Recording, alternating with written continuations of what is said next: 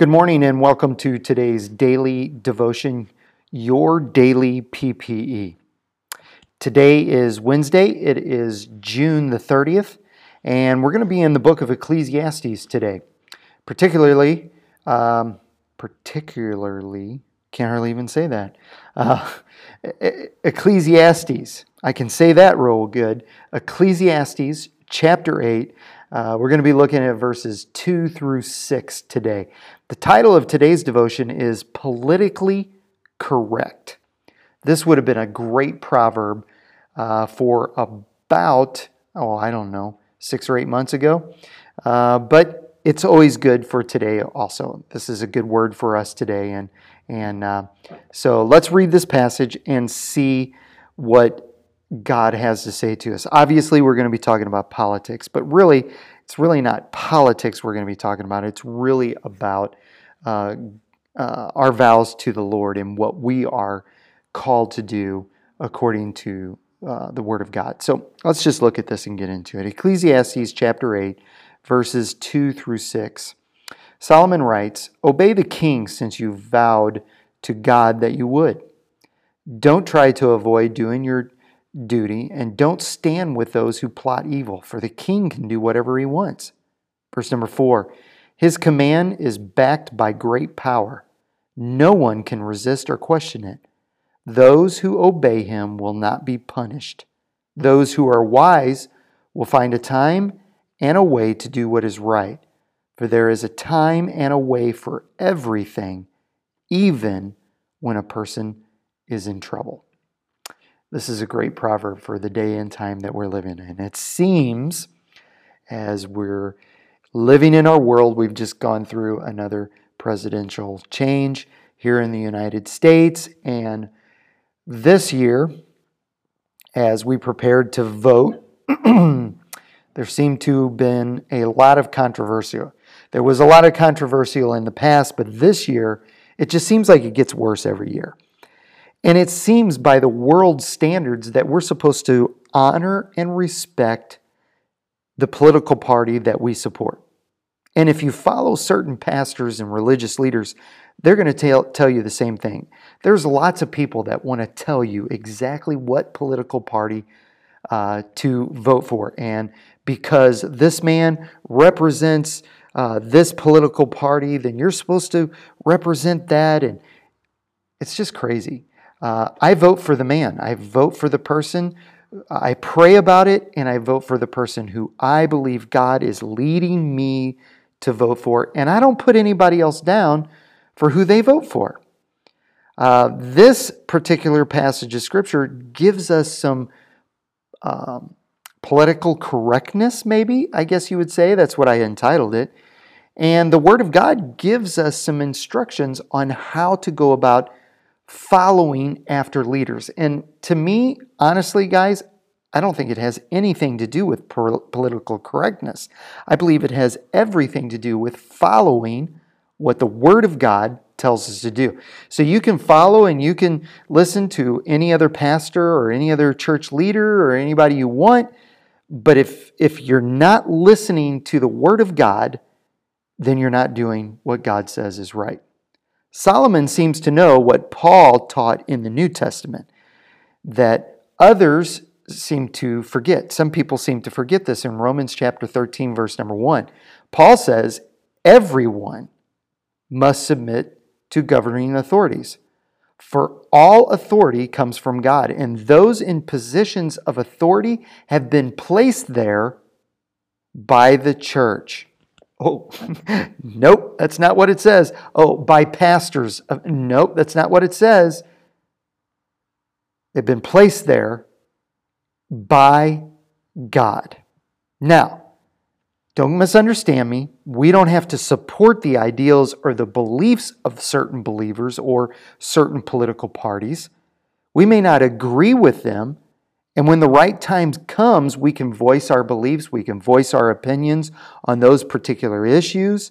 And then when we do, uh, but and we and we do that, but we shouldn't go around disrespecting a leader in any form or fashion.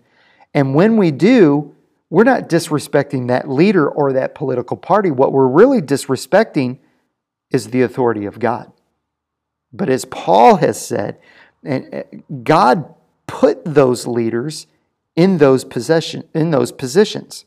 Solomon puts the main focus where the main focus is should be, and that is on Christians.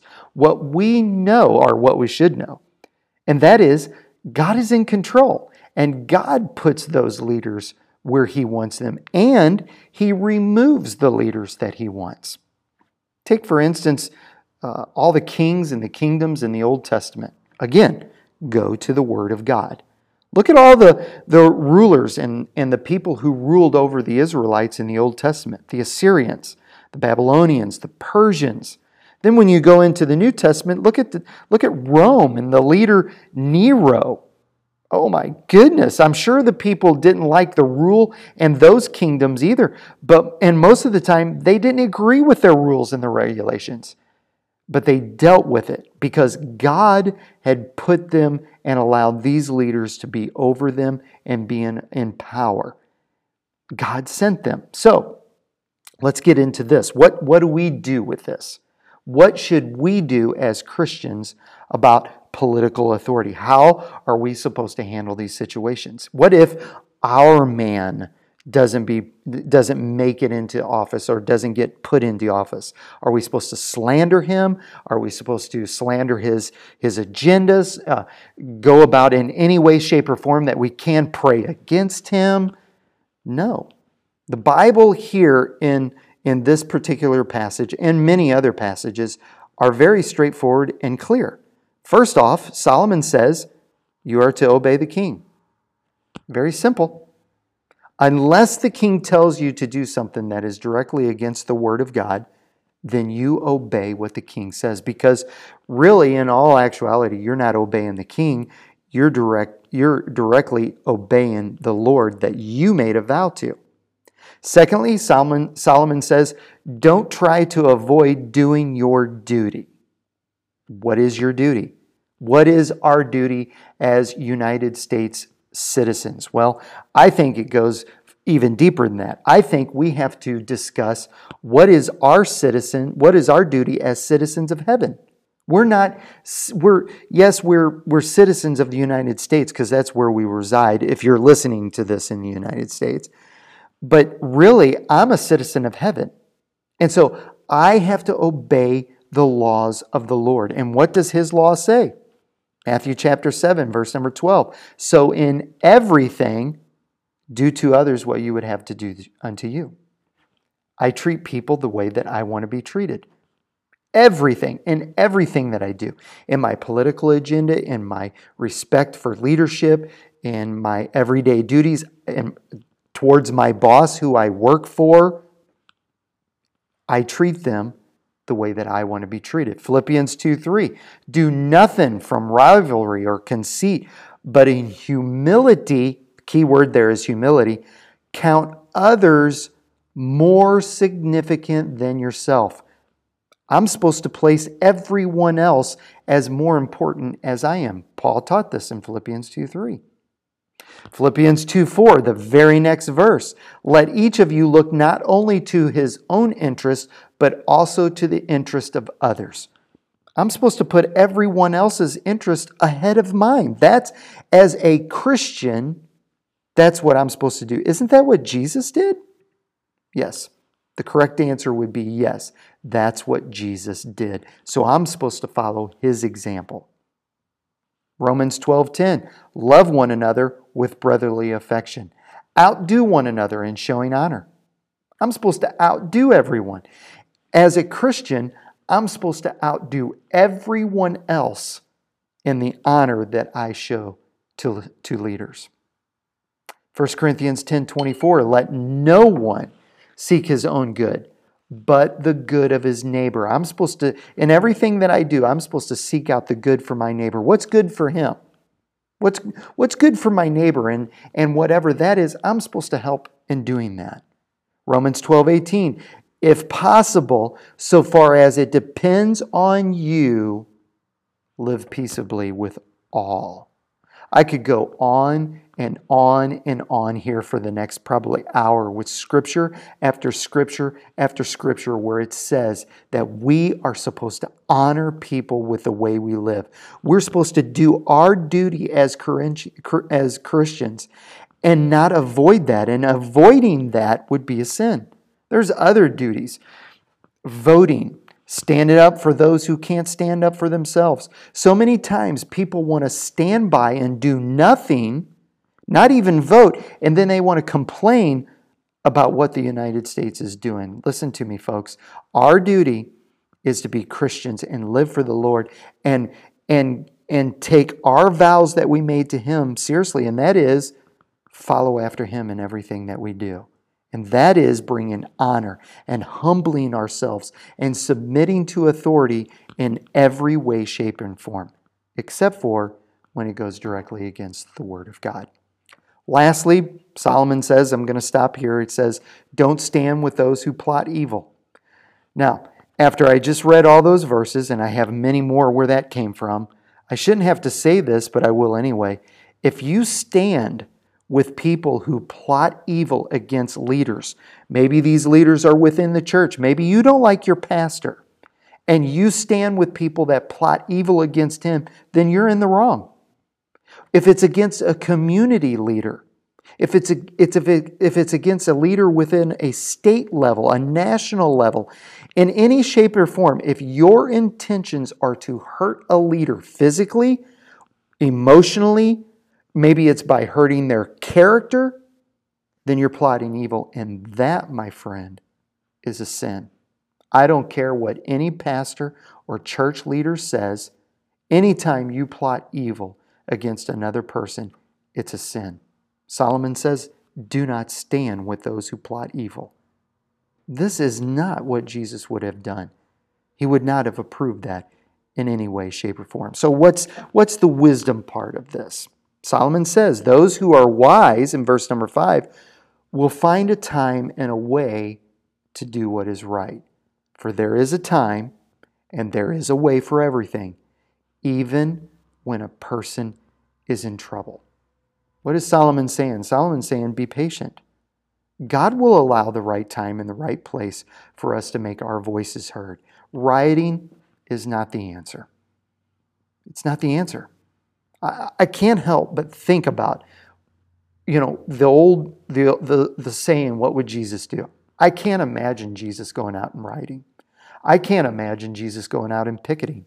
I can't imagine Jesus going out and doing half the things that church leaders and church pastors and church people seem to think is okay. I just can't imagine it. At the same time, I can't help but think about the time in Esther's situation. She waited for the right time and the right place. She approached the king, and God blessed her situation.